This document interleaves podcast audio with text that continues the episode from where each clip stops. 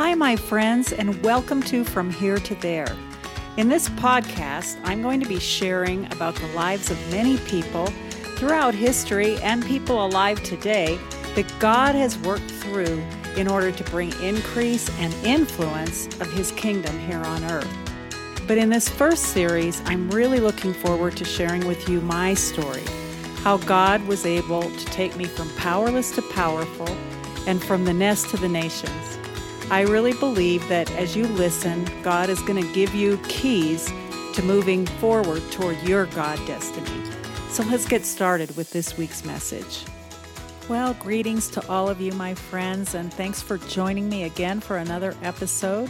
I hope you enjoyed that clip last week of the SOS prayer in Manila. I really was happy to get a hold of that recording, and it just reminded me of the presence and the power of God that we experienced during that time. How many know that we do pray for revival, but we're not praying to ask God for something He doesn't want to already give? The Lord is just waiting for His people to be ready to receive more. He's always looking to pour out His Spirit. He's always looking to manifest Himself, and He needs our hearts to be opened and ready to receive what He has to bring. This week, we're going to talk about revival in the house, the power of the corporate anointing. I just love history, and I especially love church history because it's the story of the faithfulness of many lives that are woven into the plan of redemption for all nations. In the kingdom with Jesus, it's all about one life, but it's never just about one. Jesus has a body with many different parts and graces, and they're all working together toward the restoration that Peter spoke about in the book of Acts. Let me read from Acts chapter 3 in verse 19. It says, "Repent, therefore, and be converted, that your sins may be blotted out, so that times of refreshing may come from the presence of the Lord, and that He may send Jesus Christ, who was preached to you before, whom heaven must receive until the times of restoration of all things, which God has spoken by the mouth of His holy prophets since the world began." And so Peter was preaching here on the first day of Pentecost, and he called for the people to repent. Well, repent literally in the New Testament sense, in the Greek sense, means just to turn around. It doesn't mean to grovel in your sins. It doesn't mean to cry because you're unholy. It just means to make a decision to go a new way. And so Peter called for them to repent, and then he said that Jesus was in heaven, held there, seated there, until the time of restoration of all things that had been spoken all throughout the Old Testament. All of the words of the prophets pointed to the coming of Christ, and the coming of Christ was the beginning of a new day, the beginning of the day of salvation. Jesus is seated at the right hand of God, and now His Holy Spirit is within His people with a plan to restore God's purpose to our planet and to humanity, back to the Garden of Eden, back to the way God intended it to be before evil came into the plan. So I like to think of the living church as a movement of people through the ages. There are, on any given day, in any given minute, people being born, people dying. And so people come to earth and they live their life on the earth timeline, and then they go back to eternity. And it's a constant movement from the beginning of time until the present. But in the church age, God has been creating a movement toward this restoration, and every generation has a responsibility to find their part in that plan. The significance of one life cannot be overestimated, because you are here for this time. I am here for this time. And God has a specific grace-filled purpose for you during your lifetime here. I like Ephesians 1:23 in the Message. It says, "The church is not peripheral to the world, but the world is peripheral to the church." The church is Christ's body, in which He speaks and acts, and by which He fills everything with His presence. And so you see, when we're in this natural realm, it may seem like the church is kind of on the outskirts and the world is just running along in the natural way that it does. But in the spirit, you see, Jesus is at the center of it all. And the church is the body of Jesus Christ. And so the church is not peripheral to the world. The world is peripheral to the church. And so Jesus is the master, the leader, the head of the church. He leads us by his spirit on the inside. And when we find our place, we are built together into a holy place for God. Ephesians 2:21 says, "In him the whole building, being fitted together, grows into a holy temple in the Lord. In him you are also being built together for a dwelling place of God in the Spirit."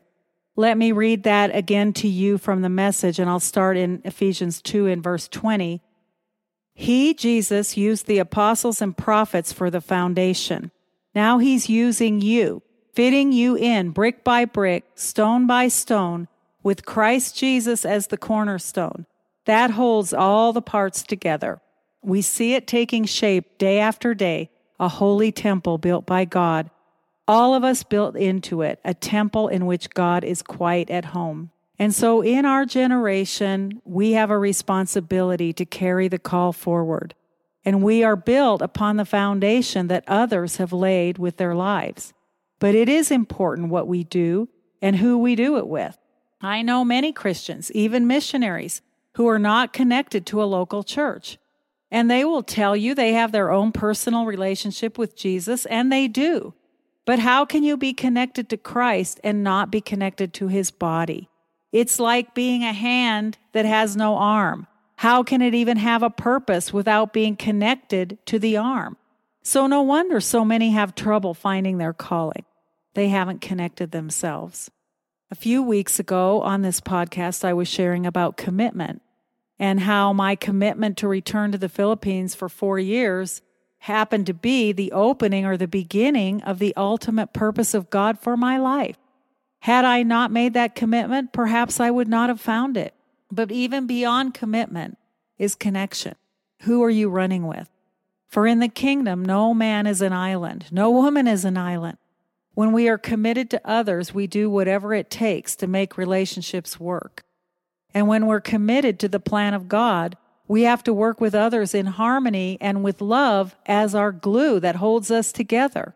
So during this time of revival at our church in the Philippines, as I shared earlier, we spent much time praying together in our School of the Spirit. Now, prayer is the generating power of the church, and corporate prayer carries tremendous power. Prayer is not just asking God for things, but it's also God speaking to us. This is a form of the gift of prophecy, because prophecy is inspired utterance that builds, encourages, and comforts. So when we seek God, he hears us and he answers us and he reveals things to us. He gives us words to speak and promises to stand on. During the same time in our school and in our church, there was a downloading from our pastor into all the leaders through his classes. Teaching doesn't just instruct, but teaching carries anointing, grace, and vision with it. This prayer was causing an awakening. People were awakening to their callings and were getting in position for the future. God's plans are always increase, and he's waiting for us to come together and desire his plan. When we come together with this heart, revival will always be the result. So what is revival? Revival is a restoration of life, like mouth-to-mouth resuscitation. New life, new hope, new dreams coming forth. Revival is for the church, not for the world, but when the church is revived, people are drawn to the Lord, and even regions can be transformed by the power and presence of God. And all this happens when we come together for his purpose. You know what I think the primary obstruction to revival is? In my studies, it is discord and dissension. The Azusa revival was in the early 1900s that launched believers into God's plan and even sent missionaries to the nations. But it ended in several denominations being formed over differences in doctrine. It is unity and agreement that power revival. And when there is fussing and fighting, the Holy Spirit is quenched and the power is decreased. So when a group of believers get together in a church with a prayerful determination, nothing will stop what God wants to do. I'm reminded of the Tower of Babel story in Genesis 11, where they were working together to build man's plan, and God came down and said, we have to confuse their languages, because as long as they can agree together, nothing they will want to do will be impossible. Genesis 11:5. Indeed, the people are one, and they all have one language, and this is what they begin to do now. So nothing that they propose to do will be withheld from them. When we pray, and particularly praying in the Spirit, when we're praying in tongues corporately, we are not praying our own prayer. We are praying the wisdom and prayer of God. The Bible says when you don't know what to pray, God will give you a prayer to pray with groanings that cannot be uttered. And so when we're praying together in the Spirit, we are praying the perfect will of God, and we are able to see together what God wants to do. I remember reading stories by Frank Bartleman, who was like the primary recorder or chronicler of the Azusa Street Revival. And he said that from time to time, people would come to the meetings with selfish ambition, as he said, or a desire to speak their own agenda and not the agendas of the Holy Spirit. And he said the Holy Spirit would just stop them in their tracks, or their words would have no response. People just wouldn't respond. And pretty soon they'd sit down. Because you see, when we've experienced in revival the real presence and direction of God and the Holy Spirit, we can easily recognize man's plans and thoughts in comparison. Another thing I noticed at our church as a result of this revival was that all the messages seemed to flow together, regardless of who was speaking. Before, there were good messages by different leaders in the church on Sundays and on Wednesdays, but they were unrelated.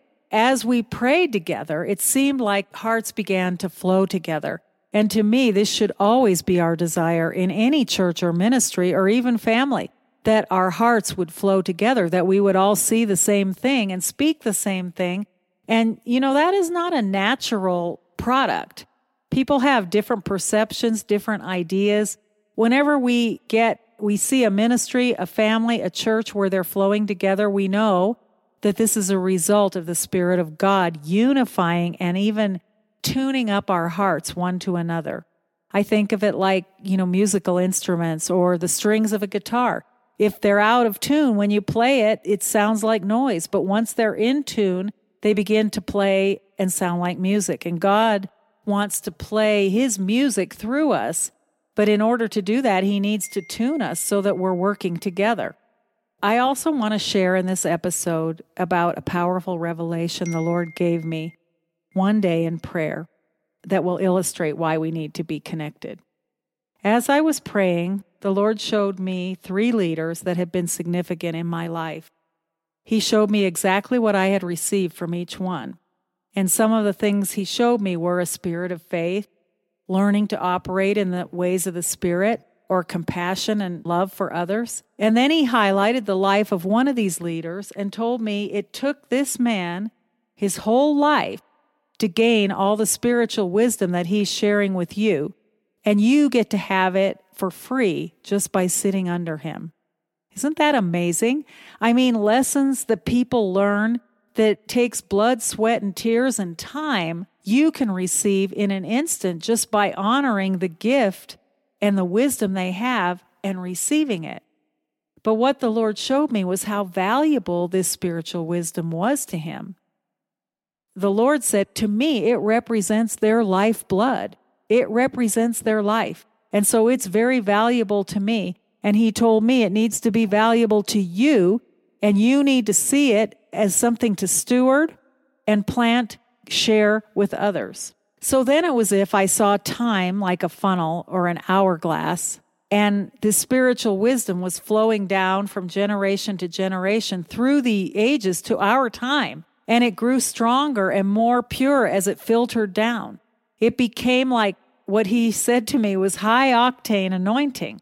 And this reminded me of Amos 9:13, which says, "Behold, the days are coming, says the Lord, when the plowman shall overtake the reaper." So to me, this is a picture of seeds being planted and growing so quickly that the plow is coming right behind the person who's harvesting. And this is the power of the spiritual wisdom we are receiving from those who have gone before, that we are to steward and pass on to others. In my own little way, I'm sharing that kind of wisdom with you. Things that took me a lot of hard, grieving times to get through and to get answers. Hopefully, by sharing my testimony with you, you're able to learn so that when you face these same things, you'll be able to move through them more freely and clearly and with victory. But all of this passing of spiritual revelation and wisdom requires relationship. We are not to do life alone. We're enriched and enlarged by what others give to us and what we supply to them. Jesus builds his church brick by brick, living stone by living stone, and his love is the mortar that holds us all together. I just pray for each one of you that you either are, have, or get to participate in a revival movement like the one we had in the Philippines, and honestly, the one we had in Nepal and the one we're walking in right now. It's great to be a part of what God is doing. So some takeaways for this week are, number one, God will position you where you can be a part of something greater. God has a plan for you, and like I said, it's all about you and him, but it's not ever just about you and him. God has something in you that others need, and so in order for you to effectively use that gift, you've got to be in connection with other believers, and I believe that means be a part of a local church. Number two, there is multiplied power when a group of believers are moving together. So I love to pray, and I love it when God gives me personal revelation, but I'll tell you what, when we pray together in a group, corporate prayer in the Spirit, it's like the wind beneath your wings. It's like the Spirit is lifting you and carrying you forward. And we see much greater power made available when we pray together in united prayer, corporate prayer. Number three is that unity empowers revival and discord dismantles it. Now, this is a big one because this means you got to walk in love with people. This means that if you take offense against someone and if you hold unforgiveness in your heart, you personally are hindering what God wants to do in that city, in that church, in that family. Listen, my friends, we've got to let go of these pains, these wounds, these offenses. Give them to Jesus. There is too big a plan, and it's too important, and too many people to be reached, and too many miracles to be wrought for us to be focused on these small negative things that people have done to us. Let them go and let God fill you with forgiveness. Let him handle those things. No matter what someone's done to you, let God be your vengeance. Let him deal with it so that you can walk in love and forgive, even as he's forgiven us. Number four, there are spirituals, and by that I mean spiritual things, revelation, grace, callings, that are passed from one generation to another. And so you're only going to receive those things when you're in connection with the people who carry them. And it's not just connection, it's also recognizing and honoring what those people carry. And let me go further than that. Everybody in fellowship in your church is carrying something. When you start to look at them as gifts from heaven and start to be a receiver, it's going to build you and it's going to cause the body to grow and to move forward, which is revival. And so praise God. Let me pray for you today. Father, we thank you for those who have gone before us, as Hebrews calls it, that great cloud of witnesses that encircles us in the heavens, that are cheering us on. We thank you, Lord, for those lives well lived. We remember even right now, believers, people that we love that have gone on ahead of us, Lord, those who have been leaders to us, those who have been believers with us, fellowshipped with us, that are now already with you in glory. And we know, Lord, that we're still one with them, that they are cheering us on, that they are watching over the grandstand of heaven at the things that are taking place in our day. Everybody, Lord, all of us together, from the beginning to the end of time, we want your will. And we're here to do your will at our generation. I pray for each of my friends listening, Lord, that you will reveal to them who have been the mentors in their life, what they've received from those who have opened their hearts to share with them. I pray that they would honor and esteem and remember and value and and even write down the things they've received and consider themselves stewards of the mystery, stewards to pass these things on to others. Lord, I pray that you'll put us in position to share the things that we've learned from you with others, to build other lives, to set others free. I pray for every church represented by a person listening to this podcast. Pray, Lord God, that you're stirring people up, that you're connecting people to the vision of the church, that you're empowering them as they commit to be a part of your end-time move. And I pray, Lord God, for those places, those portals, heavenly openings, places of revival where you are stirring and pouring out your presence and your spirit. And I thank you for it, my Father. Thank you for it, my Jesus. I thank you for everyone who's listening. Thank you for being so real and powerful in our lives. In Jesus' name, amen. So it's been great being with you this week. Be sure to share this message if it's been a blessing to you. You can subscribe on Apple, Google, Spotify, and help us to share the Word of God. But I love being with you, and I look forward to sharing with you again next week. God bless. Thanks for listening today. I pray you were blessed and encouraged. One of my life scriptures is Hebrews 11:1 in the Jordan translation. It says, "Now faith is the turning of dreams into deeds. It is betting your life on unseen realities." In Jesus Christ, you have what it takes to step into all God has prepared for you. If this episode's blessed you, please share it with someone else. I look forward to meeting with you again next week.